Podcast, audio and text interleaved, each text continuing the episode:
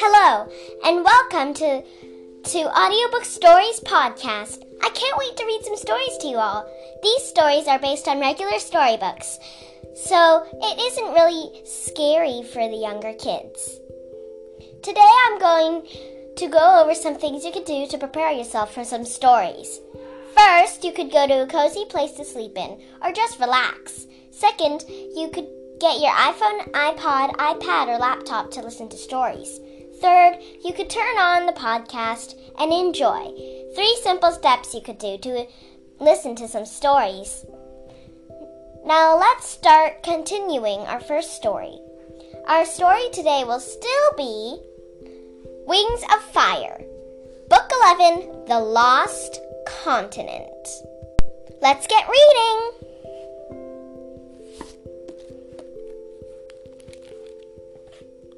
Part 2 Out of the Hive.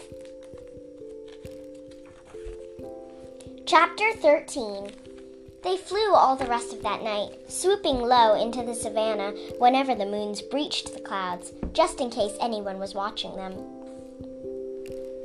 Swordtail charted a course straight across the circle toward Wasp Hive, which made sense, but quickly brought them to a part of the savannah where dragons ver- rarely ventured. The grass was long and wild, and shapes prowled below them. Growls and shrieks and curling, curling hoots rose from the darkness, slicing through the constant hum of the insects. Once he got over his fear, Blue found the rhythm of Swordtail's wings lulling him into kind of a doze. His friends seemed tireless, soaring on and on without stopping. Blue hoped Cricket was all right. He tried to call her a few times, but the wind whipped his voice away. After a long time, Blue noticed that he could see outlines of shrubs below him, gray and ghostly. He glanced up and saw an expanding band of yellow, pale yellow light along the edge of the sky. It's almost morning, he called up to Swordtail. We should hide for the day, that's what I think, Swordtail answered. It's still half a day's journey to Wasp Hive, and they'll be out looking for us in force today, and it would be better to get those there at night anyway. Night! An excellent time of day for heroics. Cricket? Blue called, trying to twist around to see her. Hide, she panted behind them. She looked exhausted, but her wings beat vi- violently. Yes, good. Where? Where? Blue studied the savannah as far as he could see in each direction. The yellow grass rippled, broken only by gnarled little shrubs, patches of barren dirt, or the winding path of dry riverbeds. The rainy season was coming soon, so the ground below them was dry. There was nothing large enough to hide in or, hi- or under or behind. Hunting parties of hivewings would spot them from the air with no trouble at all. Disguise ourselves as grass? Swordtail suggested. Disguise ourselves as shrubs. Disguise ourselves as elephants. That's it. Let's do it. That stuff still hasn't worn off, Blue called to Cricket. Or I can build us a web, Swordtail said. A giant web. And we can hide underneath it, and they'll think there must be some massively enormous spiders colonizing the savannah. This will totally work. Let's fly a bit farther, Cricket said between breaths. Try to find somewhere. Blue barely blinked. He was staring so intently at the ground. Off to his left, he saw a herd of teeny tiny deer with enormous ears bounding through the grass, which was shorter and scrubbier here. A tall, long necked gray and white bird stalked slowly along one of the sun baked riverbeds, ignoring the smaller birds that perched on its back or flew down to poke the barren soil. There was nowhere to hide. Blue's heart sank as they flew on and the sky grew brighter. This was a mistake. The savannah was the worst place they could have gone. And then, as the sun peeked over the horizon, he saw the vast looming shape of a hive in the distance. Wasp Hive. His heart kicked hard in, in his chest. The home of Queen Wasp, the grandest and wealthiest of all the hives the location of the temple, where the Book of Clearsight was worshipped and protected by generation after generation of librarians. A hive full of power and soldiers and secrets, where the queen might be hiding his sister, and his father, and other flame silks. Are we really doing this? He thought with a sudden crashing anxiety. What are we doing? Do we think we can sneak into Wasp Hive, of all places, and find something the Queen wants to stay hidden? Swordtail banked around, making Blue's stomach drop, and swooped back to Cricket. We shouldn't get any closer, he said. She might send out hunters from her own hive to search for us, too, if she's paranoid, which she is, which she should be, because. He cut himself off abruptly and nodded a few times. Because reasons. But where? Cricket spiraled in the air. There's nothing out here. I didn't know it would be like this. She looked tired and worried, and Blue felt a surge of guilt for dragging her into this, his mess. He tried to imagine it, what it must be like for her, far from home, helping two runaway silkwings, knowing how much trouble she'd be in if she was caught with them. Is that something over there? Blue asked, pointing. There was a dark slash in the unending sea of cracked earth and yellow grass. Let's find out, let's find out, Swordtail said. He beat his wings and soared toward it. It's a hole, Blue thought as they draw, drew closer. A really big hole. It looked as though the earth had suddenly dropped away here, a long time ago, leaving a cavernous shaft lined with moss covered rocks and long green plants trying to clamber out into the sunshine. It was impossible to see the bottom, even when they landed on the rim and tried to peer down into it. Outcroppings of rock blocked most of their most of their view, and where they could see past those, all they saw was more darkness, disappearing down and down. Swordtail used his claws to cut away the silk connecting him and Blue. Blue took a few wobbly steps, shaking out his legs and trying to get the feeling back into them. Are you all right? he asked Cricket, who was crouching on the edge of the sinkhole, holding her glasses with one talon as she peered down. Absolutely, she said. What is this? How deep do you think it goes? What's at the bottom? How did it get this way? Have you ever seen anything like this? I haven't been out on the savannah much I either, he admitted. I didn't know it had sinkholes. Are we going down it? she asked, turning to Swordtail. Can we?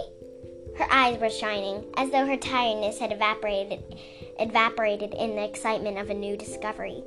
I don't know, he said, hopping from one foot to another with restless energy.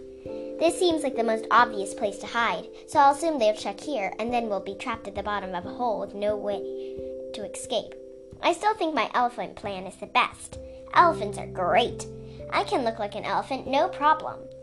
He struck an he struck an odd, dramatic pose, which Blue guessed was supposed to be was supposed to look elephantique. What do you think? Cricket asked Blue. Swordtail had a point, but where else could they hide? He turned to look over his shoulder at the distant shape of Wasp Hive. For a moment, he thought his vision had gone blurry, and then he thought, fleetingly, that a swarm of insects had surrounded the hive. But finally, with a chill of terror, he realized the buzzing motion around the city came from the wings of dragons, pouring out of every window and door and shaking the webs with the wind as they raised. Dawn was here. The hunt had begun. We go down, he said. Quickly, right now! Cricket didn't hesitate. She dove over the edge and vanished. Swordtail hooked his front talons under Blue's arms again and leaped off as well. They dropped down and down, pushing off from the craggy, lichen covered walls when they got too close and maneuvering around bulbous outcroppings. The air got cooler and more damp as they descended. The shaft was narrow, leaving barely enough room in places for Swordtail to keep his wings spread. What if there's no bottom to this hole? Blue worried. Or what if the hivewings get here before we find the bottom? Did they know about the sinkhole? How long before they came to search it? Finally, below his claws, Blue saw the rocks converge into a kind of ground, although it was really just more rock. But at least he could stand on it, and it seemed to be the bottom, bottom of the hole. Swordtail let him down gently and hopped onto a ledge to stretch his wings. Blue glanced up at the tiny strip of sunlight far overhead, and then around for Cricket. The rock around under his feet slanted down and away from the shaft into a dark tunnel. It was the only way Cricket could have gone, so he followed uneasily. After a few steps, the tunnel widened into a cave, although by now the light was so dim that he couldn't tell how big it was. He heard the faint drip drop of water somewhere up ahead. Cricket? he whispered. Right here. She materialized out of the dark and brushed his shoulder with her wing. This cave is enormous, and watch your step because there's a lake that starts a little ways down the slope. Lake, a lake, Blue, under the savannah. Would you have guessed? Isn't that wild? And there's something else strange. Come see, or I guess, feel. Seeing isn't really an option down here. She nudged him through the dark until he felt water lapping at his claws, and then, a few steps later, something bumped against his leg. He jumped back, thinking it was alive, but Cricket reached for it and guided it into his talons so he could feel that it was a large object floating on the surface of the lake. And there was no rope tied, and there was a rope tied to one end of it, which led to a stalagmite that jutted out from the rocky floor. A rope, which meant someone had been here before them. What do you think it is? she whispered to him. I have no idea, he whispered back. Someone must have left it like this, she said. Maybe to carry things across the lake. But why not just fly across with whatever they had to carry? This is so mysterious.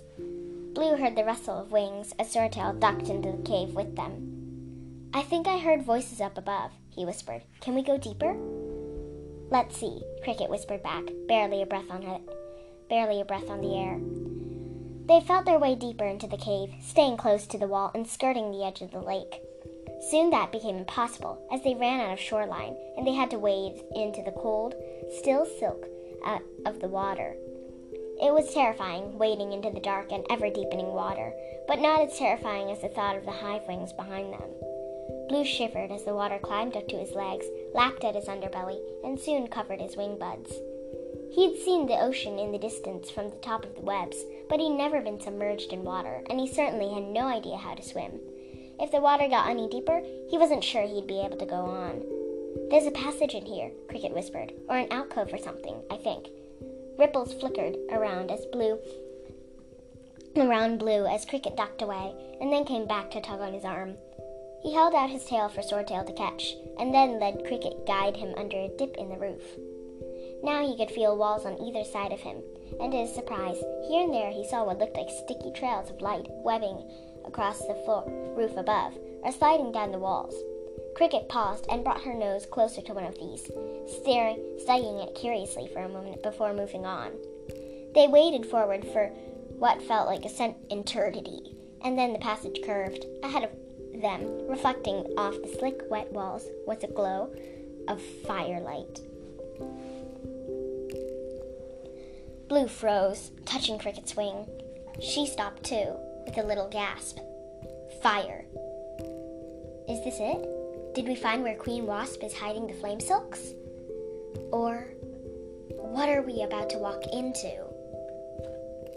Chapter 14 Blue glanced back toward Swordtail, whose face was dimly visible in the fluorescent glow from the walls. Swordtail edged past them to take the lead, and they all inched forward, step by careful step. There was a cavern ahead. Stalactites bubbled down from the high er, from a high ceiling. Streaks of orange and white marbled the stone walls, shot through with veins of glittering black and gold ore. The water lapped against the shore here before continuing into another, wider tunnel. Rock formations twisted up in shapes like dragon tails, making the cavern look like a weird forest of petrified trunks.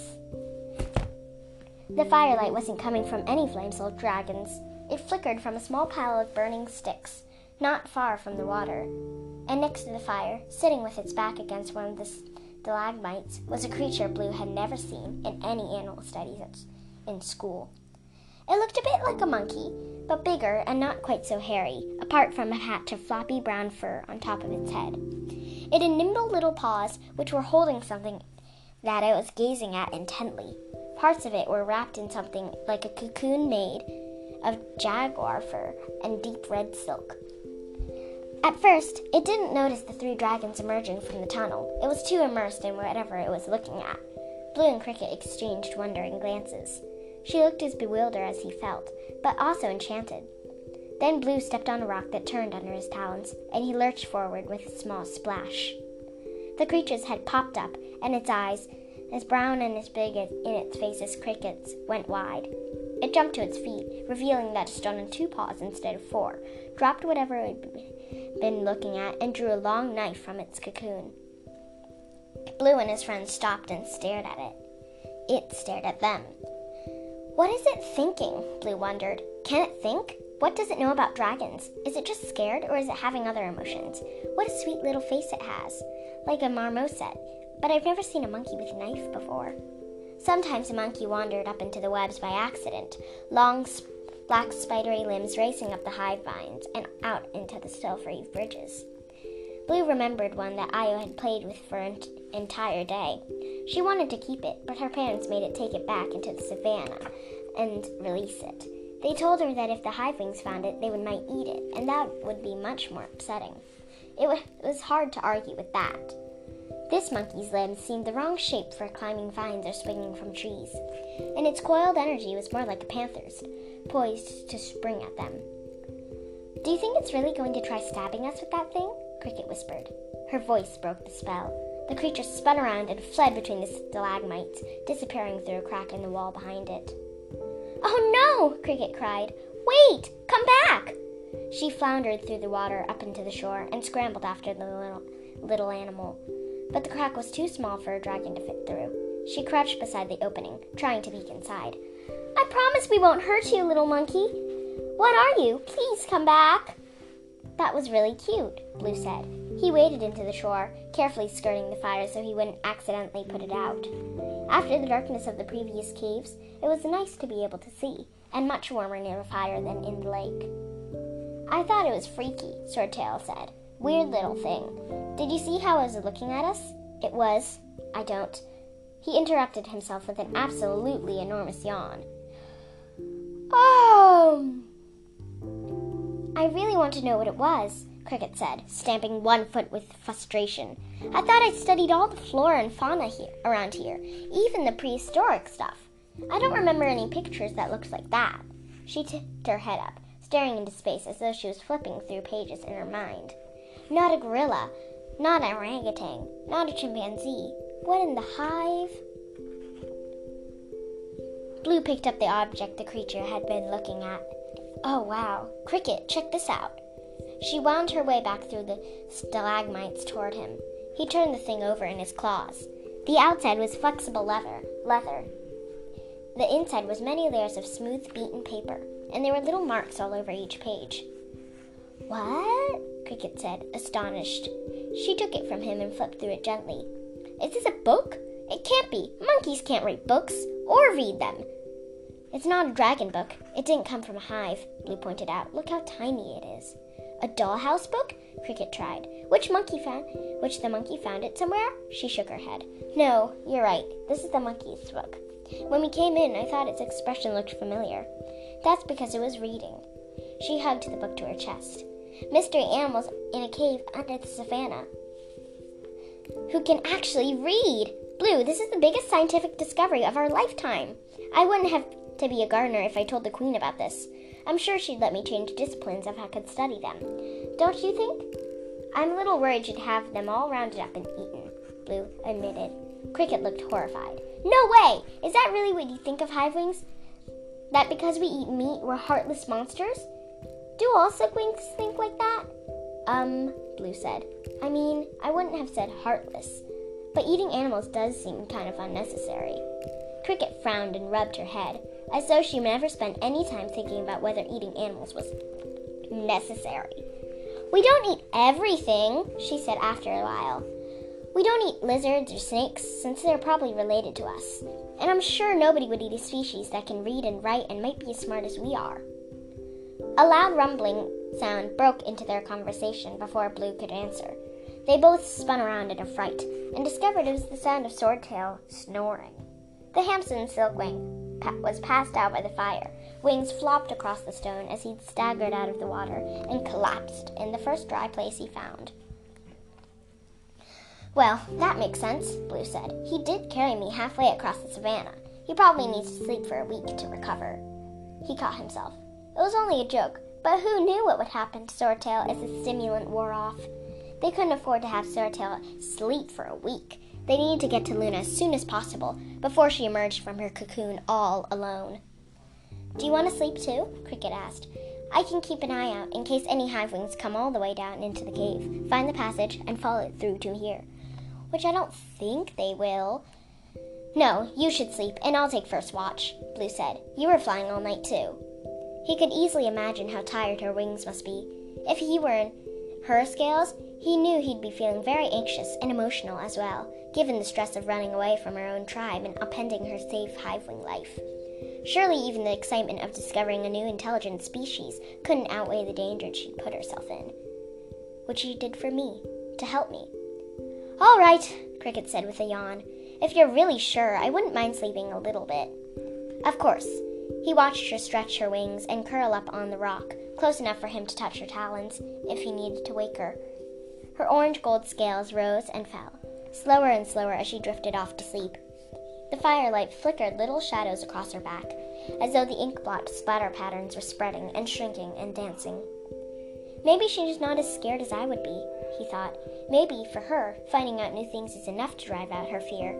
Maybe this feels like an adventure to her. But that was hard for him to imagine, especially when he pictured the army of mind controlled hivewings far above them, com- combing the grasslands stalk by stalk. Who wouldn't be afraid of that? Maybe Swordtail, his best and bravest friend. He was a dragon who'd faced an entire army to save Luna or Blue. His courage had always seemed foolish and dangerous and impulsive to Blue, but now he wished even he had a tenth of it himself. He lay down with his chin on his front talons and thought about everyone who'd become entangled in, this web. Io, who w- could be anywhere right now, Burnet and Silverspot, alone and worrying about their children, Katydid, wondering where her sister was. All of the hivewings who were being forced to hunt for him, whether they understood why or not. And somewhere in the center of that web, Queen Wasp, stealing the flame silks and using her subjects like puppets. Was she angry right now, or coldly certain that she'd find him soon? At least Luna was unaware of all this. Somewhere deep in her cocoon, she was asleep, growing her wings in peace. She had no idea what kind of chaos her metamorphosis had set off or what strange new prison she was going to wake up in. I'm coming, Luna, he thought fiercely. Swordtail and I will find you. You're not going to wake up alone. I promise.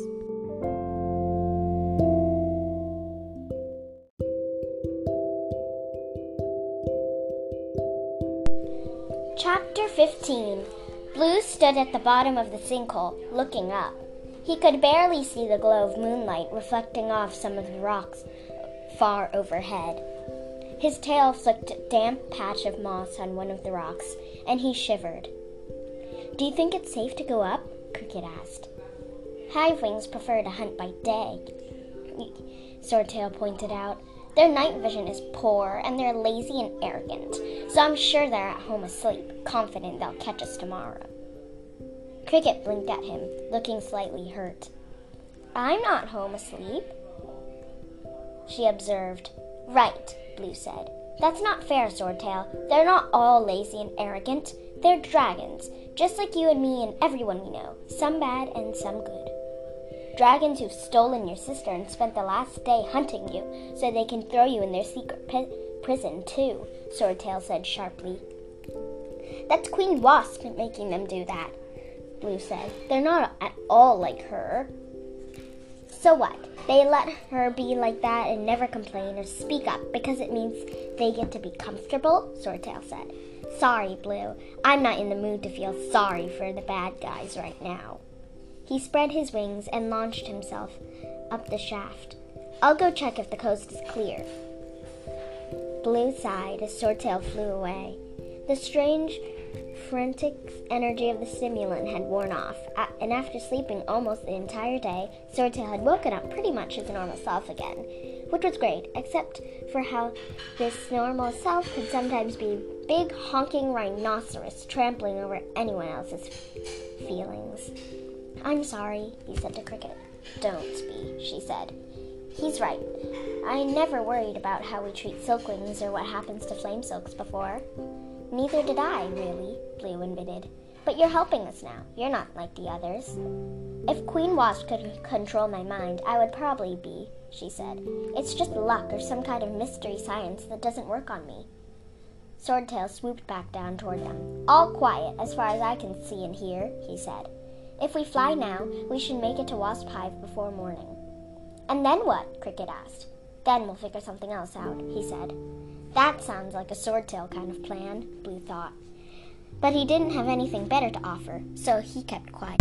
Swordtail spun a harness around Blue again and braced his forearms around Blue's chest. All right, he said. Off we. He vaulted into the air and immediately lost his balance, smacking into the side of the canyon and thudding to ground again. Blue's claws barked painfully against the stone and he yelped. Oof, Swordtail grunted. Sorry, let me just. He braced his legs and shoved himself aloft again, clutching Blue even more tightly. No luck. Blue could feel himself slipping, even with the harness, and Swordtail's muscles were clearly straining to hold him. His wings beat as hard as he could, but a moment later he had to drop back down. Uh oh, Cricket said, hovering above them. Blue glanced up at the far distant top of the hole again.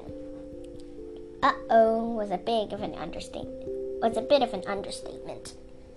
Swordtail sliced away the silk connecting them and crouched, gasping for breath. If you can't carry him anymore, Cricket said, how are we going to get Blue out of this cave? I don't understand why. I can't, Swordtail protested. Swordtail protested. I carried him all day yesterday, and it was no trouble at all. He flexed his arms and winced. I guess I do feel a little sore now. It was the stimulant, Cricket said. It made you stronger and gave you energy, but only until it wore off. That is so interesting. I wonder if anyone has the idea that it has that effect on dragons, or if other scientists have only ever used it on plants. Her eyes went a little dreamy. Maybe for the science fair next year. Do you have any more of it? Swordtail asked, eyeing the pouch tied across around her chest. She shook her head. No, and I wouldn't suggest taking it from a normal state, she said, not without some delicious experiments and animal studies first. I mean, you started off completely paralyzed, and look what it did to you. What it. What did I say?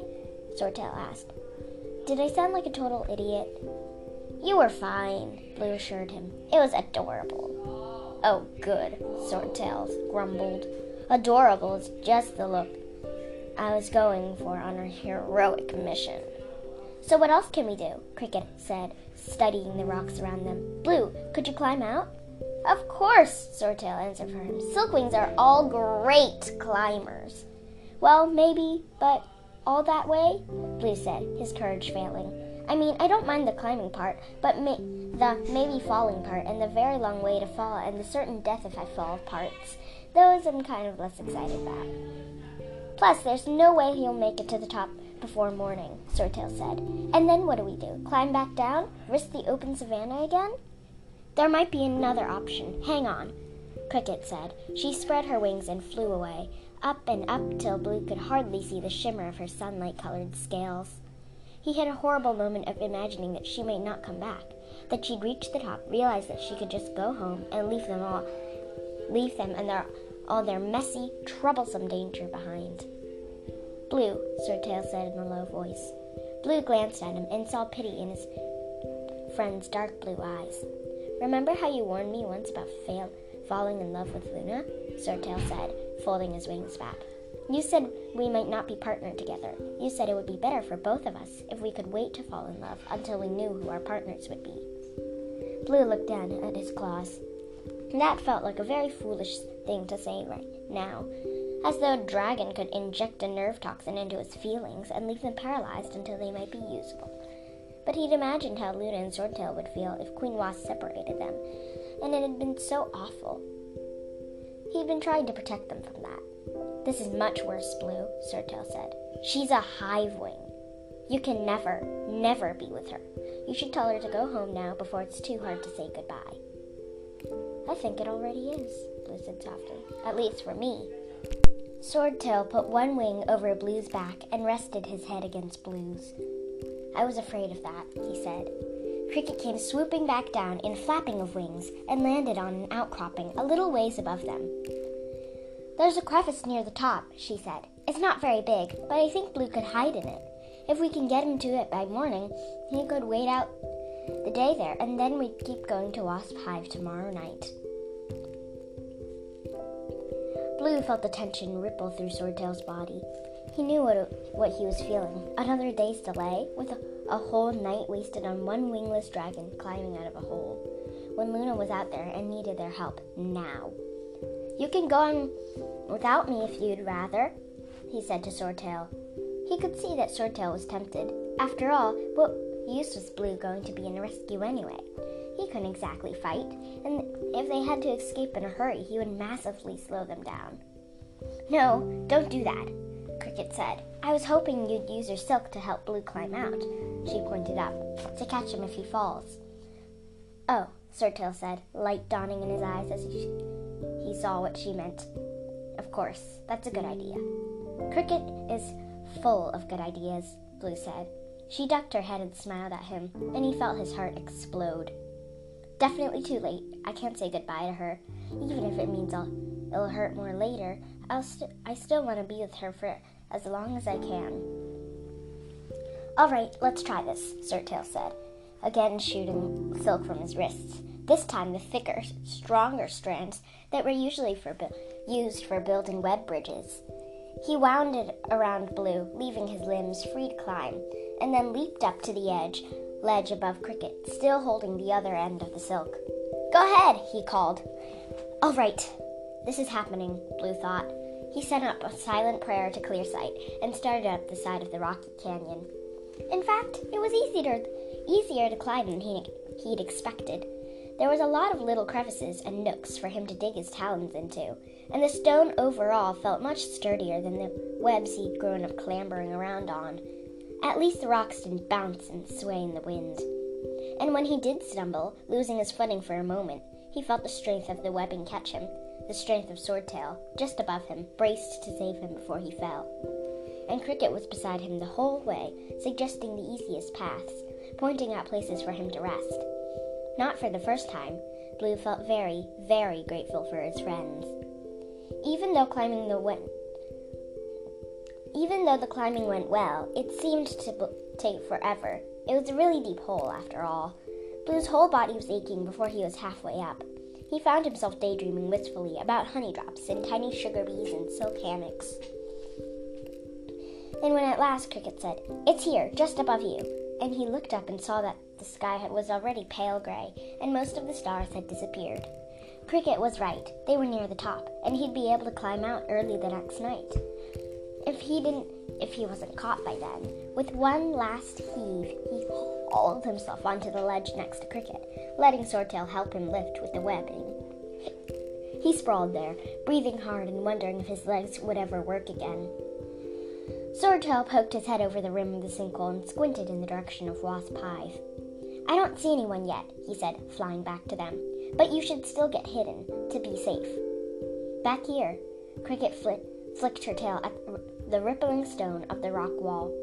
Blue crawled over and saw how the bend of the rock and the dangling plants hid a narrow crack, just big enough for him to squeeze through.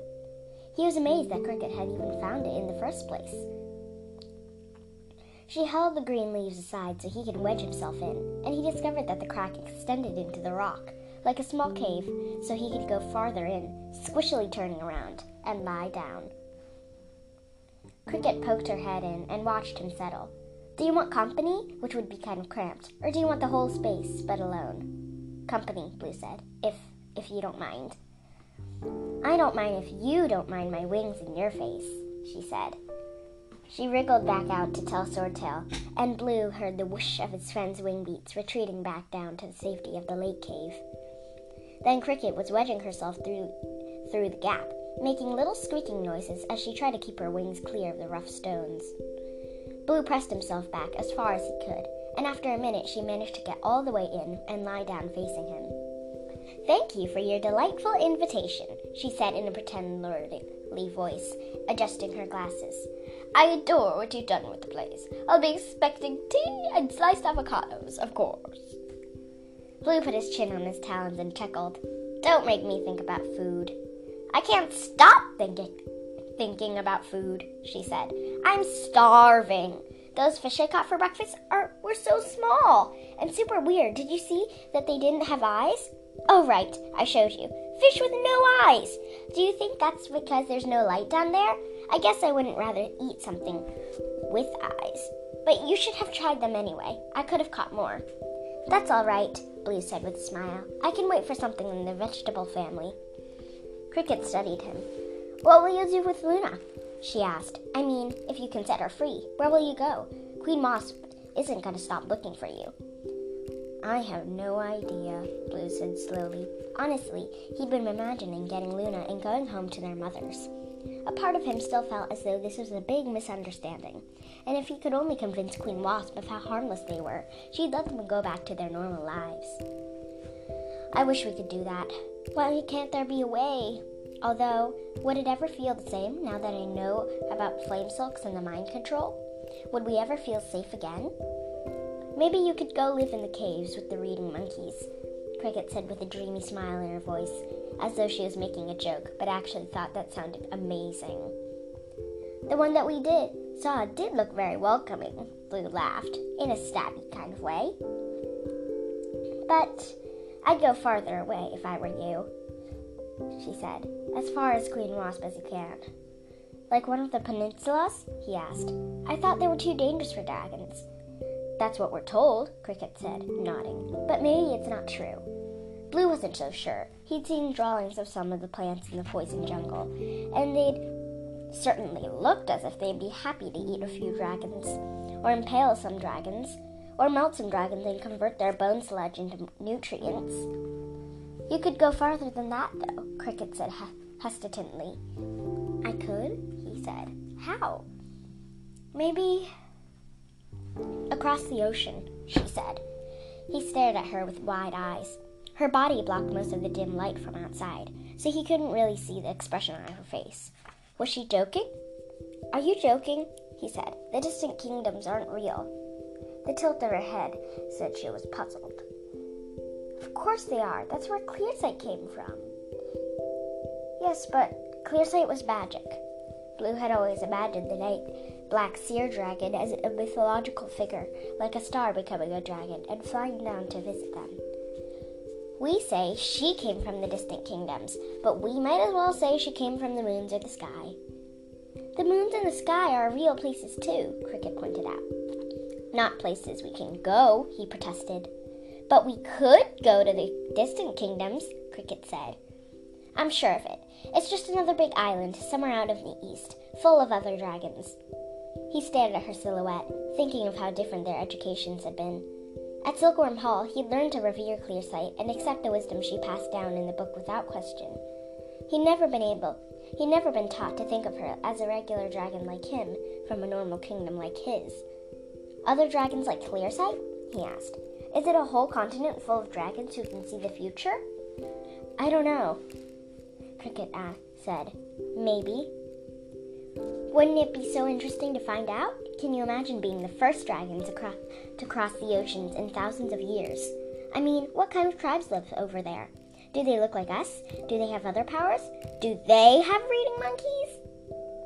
But if it is real and it it's that easy to get there, Blue argued, then Clearsight wouldn't be the only one to, have done it in all that time. He shook his head. I think it's a myth. I think it's the perfect place to hide if Queen Wasp is looking for you, Cricket said. But you're right that it wouldn't be easy to get there. We'd have to find out how Clearsight did it.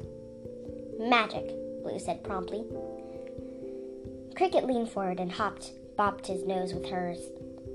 Magic is just science we don't understand yet, she said. So maybe we can figure out in her science, her science. How exactly? he asked. With books, Cricket said, as though that was obvious. There must be clues in a book somewhere. He unfurled his antennae, sensing danger, and put one of the talon, his talons over hers. Shh! They were sounds coming from outside. Chapter 16 Blue and Cricket waited in tense silence. Wing beats, voices, a whoosh, then a cracking sound, like an antelope's neck being broken, and munching noises as it was devoured. Blue shivered. Who said you could eat? said one of the voices, deep and sharp and female. I didn't eat at all yesterday, another voice answered, whiny and male. You know, she never lets us. Well, she's in control, so I figure as long as we're out here and in charge of our own skulls for once, we can hunt breakfast and runaway silkwings at the same time. The other hiveling growled, but there was a noise of ripping meat, as though she'd taken a chunk of the prey for herself. This is a waste of time, she muttered, chewing. Who cares about one stupid dragonette who might or might not have fire in his silk? He probably got eaten by a pack of lions or fell down a hole and died already. A hole like this one? Voices drew nearer and Blue felt Cricket's wings trembling. Should we check down there? Ugh, said the first dragon. My patrol went down there yesterday. It's dark and wet and haunted. I think we can skip it. Hello! The second dragon shouted into the chasm, making Blue jump. Hello, annoying wingless dragon! Are you dead at the bottom of these rocks? Or almost dead? Could you croak? Yeah, I'm here, totally dead. Carry on. So we can all go home and say we found you? His companion actually laughed, which was the most surprising part of the conversation so far from Blue's point of view. Come on, finish your intestines so we can get going, she said.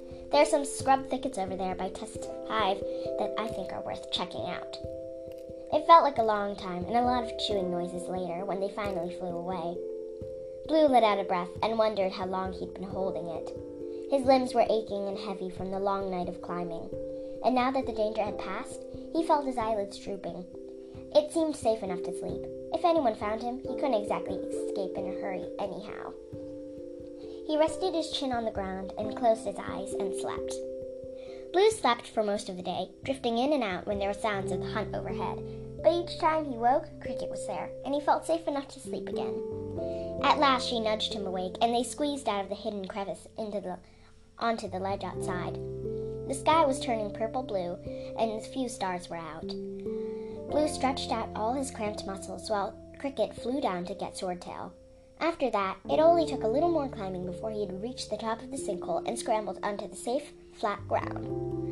It was strange how dry it felt up here after the dampness of the deep cave. Dust billowed up between his claws as he cut off the silk harness and threw it down the hole. Now that he wasn't flying, though, Queen Wasp Hive looked horribly far away.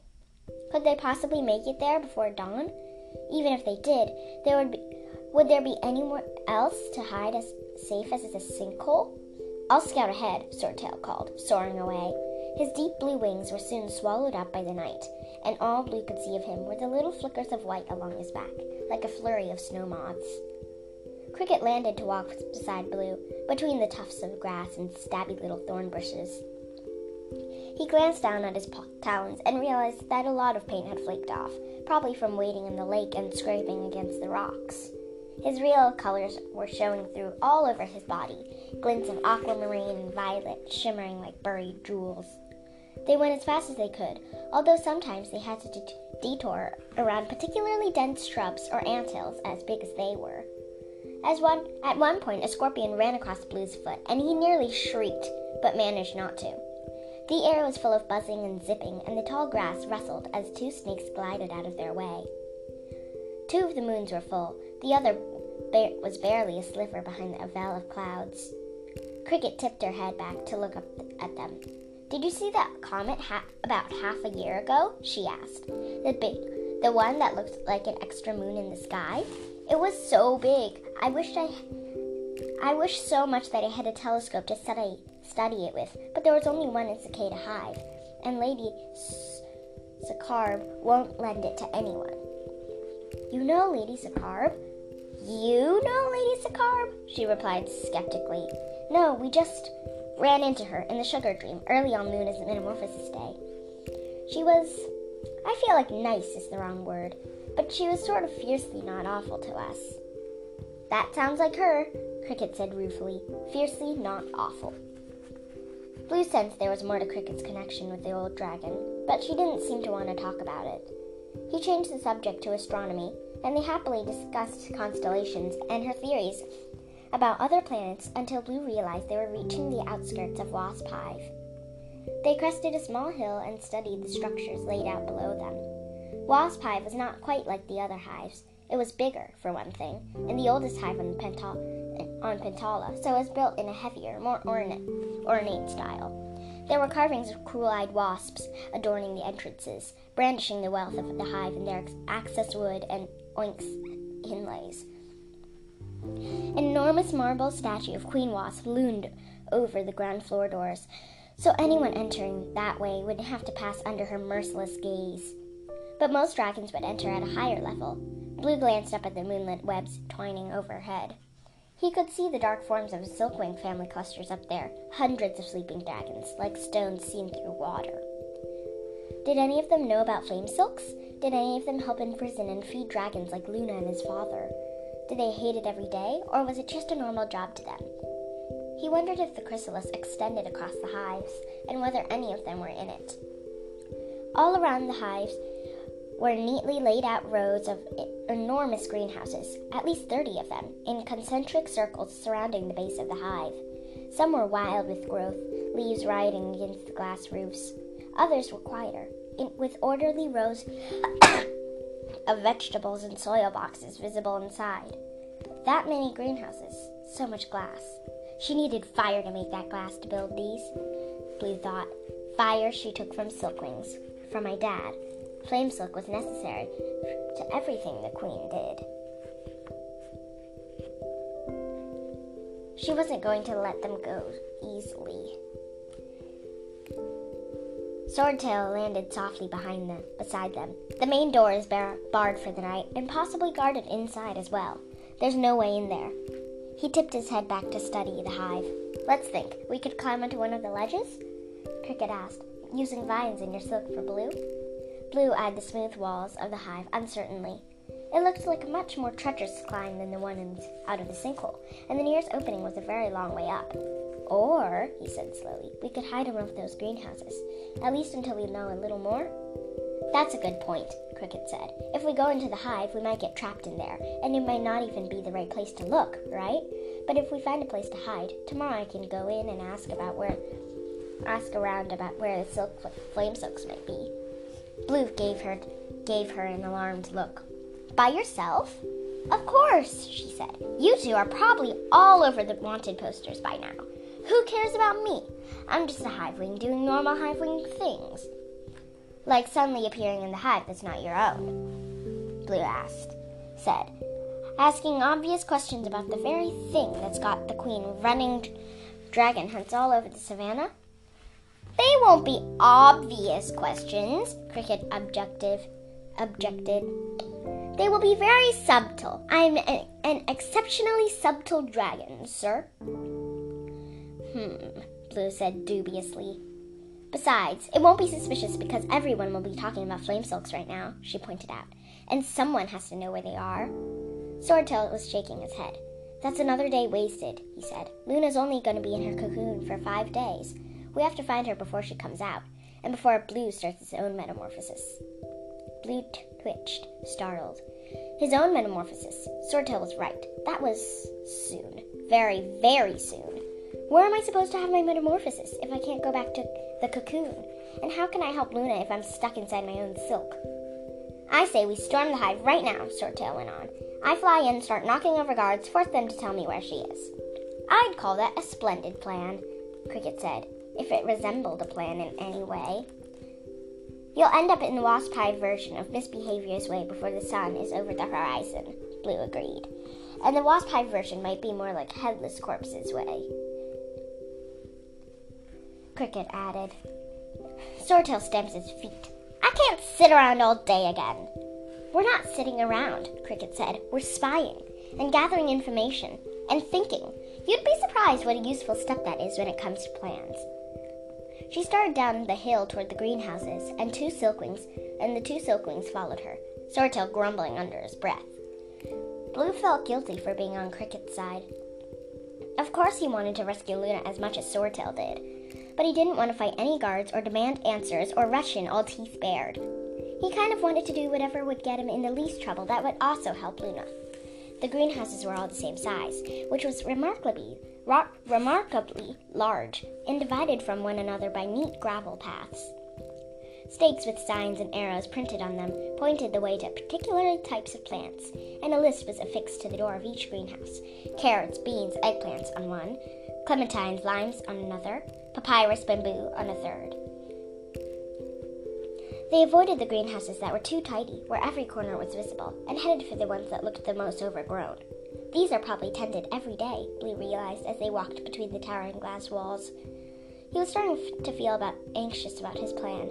Gardeners will come to water the plants and find us. I will bonk them and conk them out, Swordtail declared. Poor dragons, just trying to do their jobs and take care of some plants. They don't deserve a day of being knocked unconscious plus a massive headache, Blue thought. Well, said his brain unexpectedly, you don't deserve to be chased around the savannah and treated like a mass murderer, so perhaps there's a little unfairness going around. He wrinkled his forehead, thinking about that. Did their injustice toward him mean that he'd be justified in hurting them?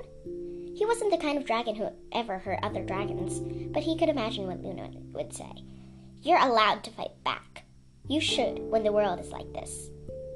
Look, Cricket whispered, pointing to one of the last greenhouses, the innermost circle near the back of the hive. The plant growth inside was dense and leafy, but what was even more interesting was the fact that the door was covered with a silk spun web barrier. They crossed to it and read the sign beside the door. Do not enter by order of Queen Wasp, property of the Queen, trespassing punishable by maiming, dismemberment, impaling, and death in that order. Blue lightly tapped the silk with one of his claws, and the threads vibrated. This is here so she'll know if anyone tries to break in. Can you recreate it? Crickets asked Swordtail. From inside? It seems like a perfect place to hide, if if no one can come in here. Except, you know, Queen Wasp, Blue pointed out. Yeah, but she probably won't, Cricket guessed. This sign is really clear, though, Blue said anxiously. No trespassing at all, maiming and impaling, and death. I mean, this sign seems to think it's a really serious rule. I think keep I think keep Blue safe from brainwashed hivewings is a more serious rule, Cricket said firmly. Yeah, I can do this, said Swordtail, who'd been studying the web. It might not be an exact match, but it should look convincing enough from a distance. As Blue watched nervously, Swordtail carefully dismantled the web enough for Cricket to open the door. She stepped inside and let out a small gasp. It's not, it's really hot in here, she whispered back to them. How does she keep it this hot? I have a guess, Swordtail hissed. He scowled at the silk spiraling out of his wrists as he started reweaving the door and cover. Blue squeezed in behind Cricket and felt the humidity hit him along with several flapping wet leaves. It was like walking into a storm cloud. He glanced down and wondered if the stone floor was lined with flame silk to keep it this temperature. Why do you think Queen Wasp keeps everyone out of here? Cricket whispered to him. Does it do any of these plants look unusual to you? I recognize some of them, but not all of them. Huh. She brushed his shoulder with her wing, and they moved further into the tangle of greenery. That was a good question, Blue realized. One he hadn't thought about because he was so tangled up in anxiety about breaking the rules. What was in here that Queen Wasp wanted to keep secret? Why would this why was this place so forbidden? Now that he could see there were beds of dirt edged with boulders, and something like a path between them, but the plants had grown so wild that they vaulted over the paths, twined their branches together, and flung down curtains of hanging moss and trailing vines to disrupt any possible order. He and Cricket had to duck and weave through the greenery, and he kept getting his claws snagged on roots and unexpected runners.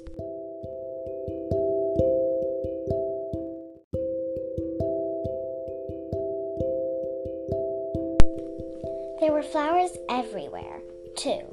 Glorious purple exploding stars, delicate pale orange orchids, clusters of petals as the color of the bananas, and odd little globes in ruby red and sapphire blue.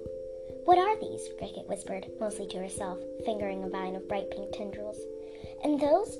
Why haven't we studied these? How did she get these two to grow next to each other? Whoa, is that a new kind of fern?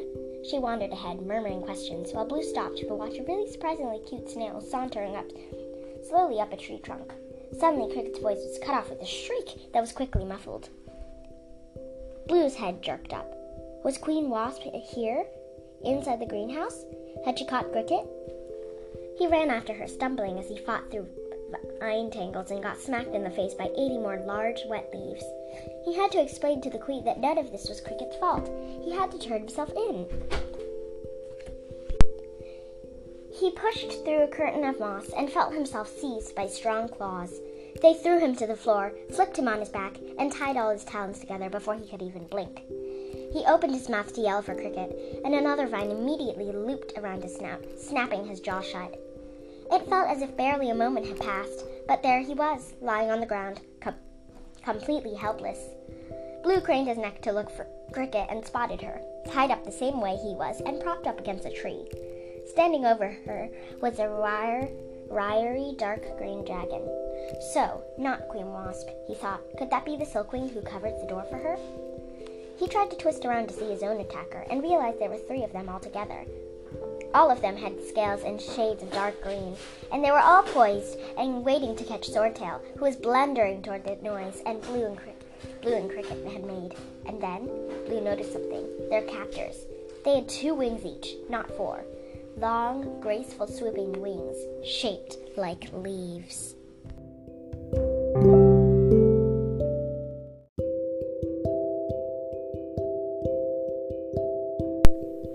Chapter 17 Leaf Wings! They weren't extinct. They were here, in Queen Wasp's greenhouse, attacking dragons. Real, actual leaf wings. The posters were right. I should alert a Hivewing authority immediately.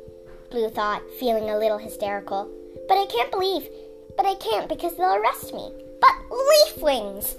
This is close to Wasp Hive.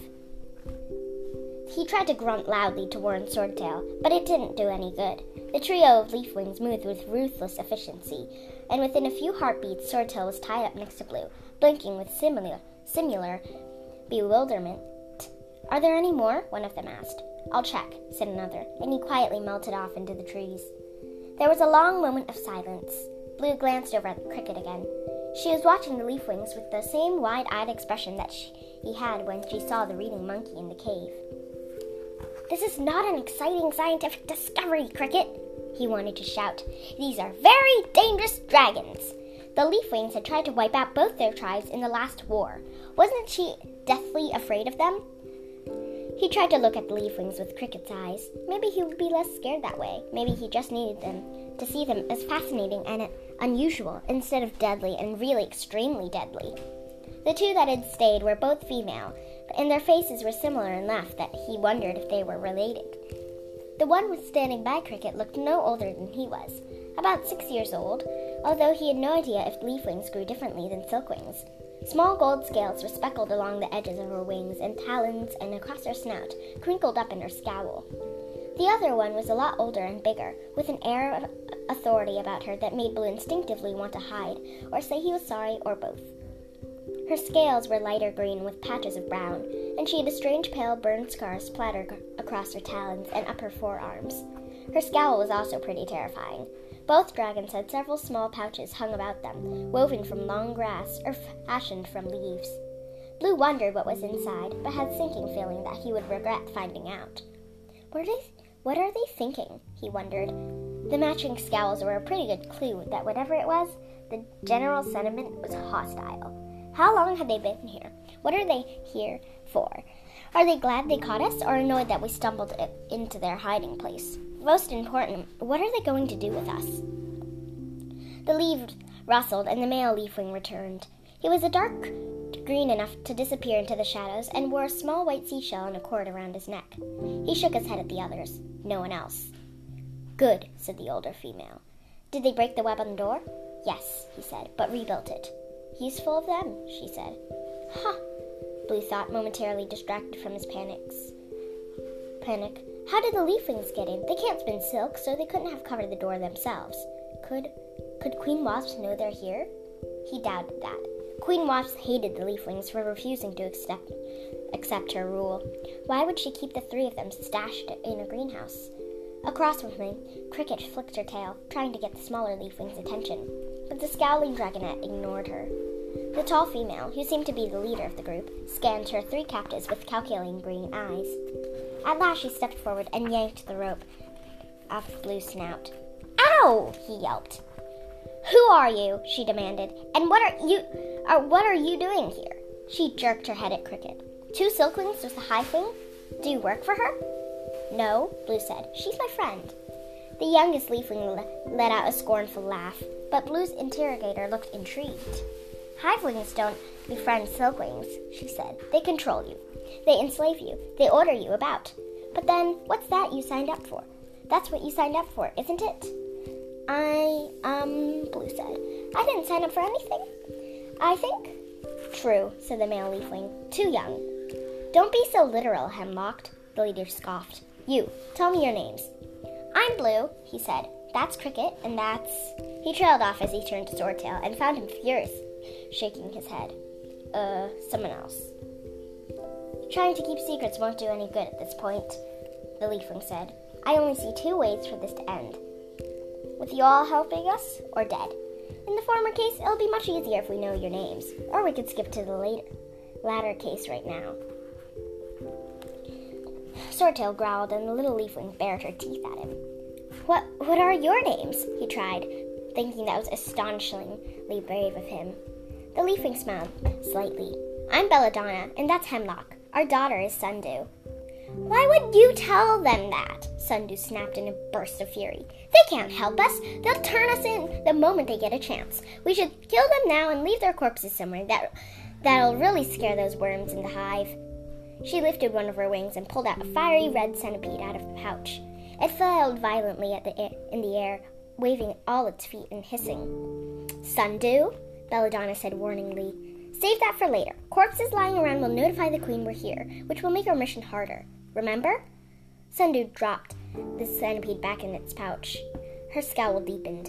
But besides, Blue said, killing us will probably make the queen very happy. And I think maybe you don't want to do that? Belladonna narrowed his eyes at him. The queen wants you dead? Why? Well, he said, but he'd never been a good liar, and he couldn't come up with anything fast enough, and he didn't know what the right thing to say might be, so he went with the truth. She wants me locked up in case I'm a flame silk. He held out his wrists, which looked, which looked as ordinary as ever, other than being covered in flaking paint. And she probably wants Swordtail dead because he attacked some guards to save my sister, and then he escaped in a cicada hive. Cricket, she doesn't know about Cricket yet, I hope. But if she did, she'd be mad because Cricket's been helping us hide from her. A helpful hivewing, Belladonna said thoughtfully. She regarded Cricket in a way that made Blue think of quicksand and crawler vines at midnight. That does sound like a useful dragon to know. Sounds like a bunch of four winged lies, Sundew spat. If the queen wants you locked up, you'd be locked up. Not necessarily. She wants your whole tribe dead, and apparently you're, uh, not all that dead, Blue pointed out. By the way, how are you all not dead? Is there a lot of you left? Where have you been living? None of your business, Sundew hissed, as if we'd tell you anything, tree killers. Tree killers, Blue thought, startled. What an awful name. Was that how Leafwing saw the two other tribes? Of course it must be. After all, that's what we did. Even the Silkwings, though? The Silkwings only cut down the trees under orders. They mo- but they mostly stayed out of the way as much as they could. But if I were a leafling, I would see hivewings destroying my home and silkwings helping or standing by. If you were trying to hide from Queen Wasp, Belladonna interjected, what are you doing in her greenhouse? Blue hesitated again, Swordtail shaking his head so hard, Blue thought it might topple right off his neck. But so what if these leafwings knew about Luna? The longer he talked, the longer they all stayed alive. And maybe if he explained and promised not to tell anyone they'd seen the leafwings, Belladonna would decide to let them go. After all, it had to be pretty clear that he and his friends wouldn't be talking to Queen Wasp or any Hivewing guards anytime soon. We're looking for my sister, he said. She's a flame silk, and Queen Wasp took her. We think she's keeping the flame silks somewhere around here. Belladonna, Hemlock, and Sundew all glanced at one another, suddenly alert. Belladonna, Hemlock, and Sund. That's. Sundew started. Yes, Hemlock answered. Aha, said Belladonna. What? Blue asked. What aha? It seems, Belladonna said, taking another step closer to him, that We can be use of one another after all. We can? You see, Belladonna went on, we know where the flame silks are. Blue's jaw dropped. Cricket sat up, her ears twitching and her eyes bright. Even Swordtail looked suddenly more excited than worried. Where are they? Blue asked. Did you see a new cocoon that was there? Was it all right? We could take you to their prison, Belladonna said. We can even help you sneak in to rescue your sister. You just have to do one thing for us. Blue's heart sank. Whatever Leaf Wings wanted, it couldn't be good, or safe, or smart. I won't hurt anyone, he said. You don't have to. Belladonna said with her quicksand smile. We're not here to attack the hive or fight any dragons, no matter what your queen, queen's propaganda says about us. We're here for one little thing, and since we've been having quite a lot of trouble figuring out how to accomplish our goal, I think you've come along just in the nick of time. A desperate silkwing and a helpful hivewing are just what we need. For what? Blue asked. What do you want us to do? Uh, if you want our help finding your sister, Belladonna said smoothly, all you have to do is steal the Book of Clear Sight.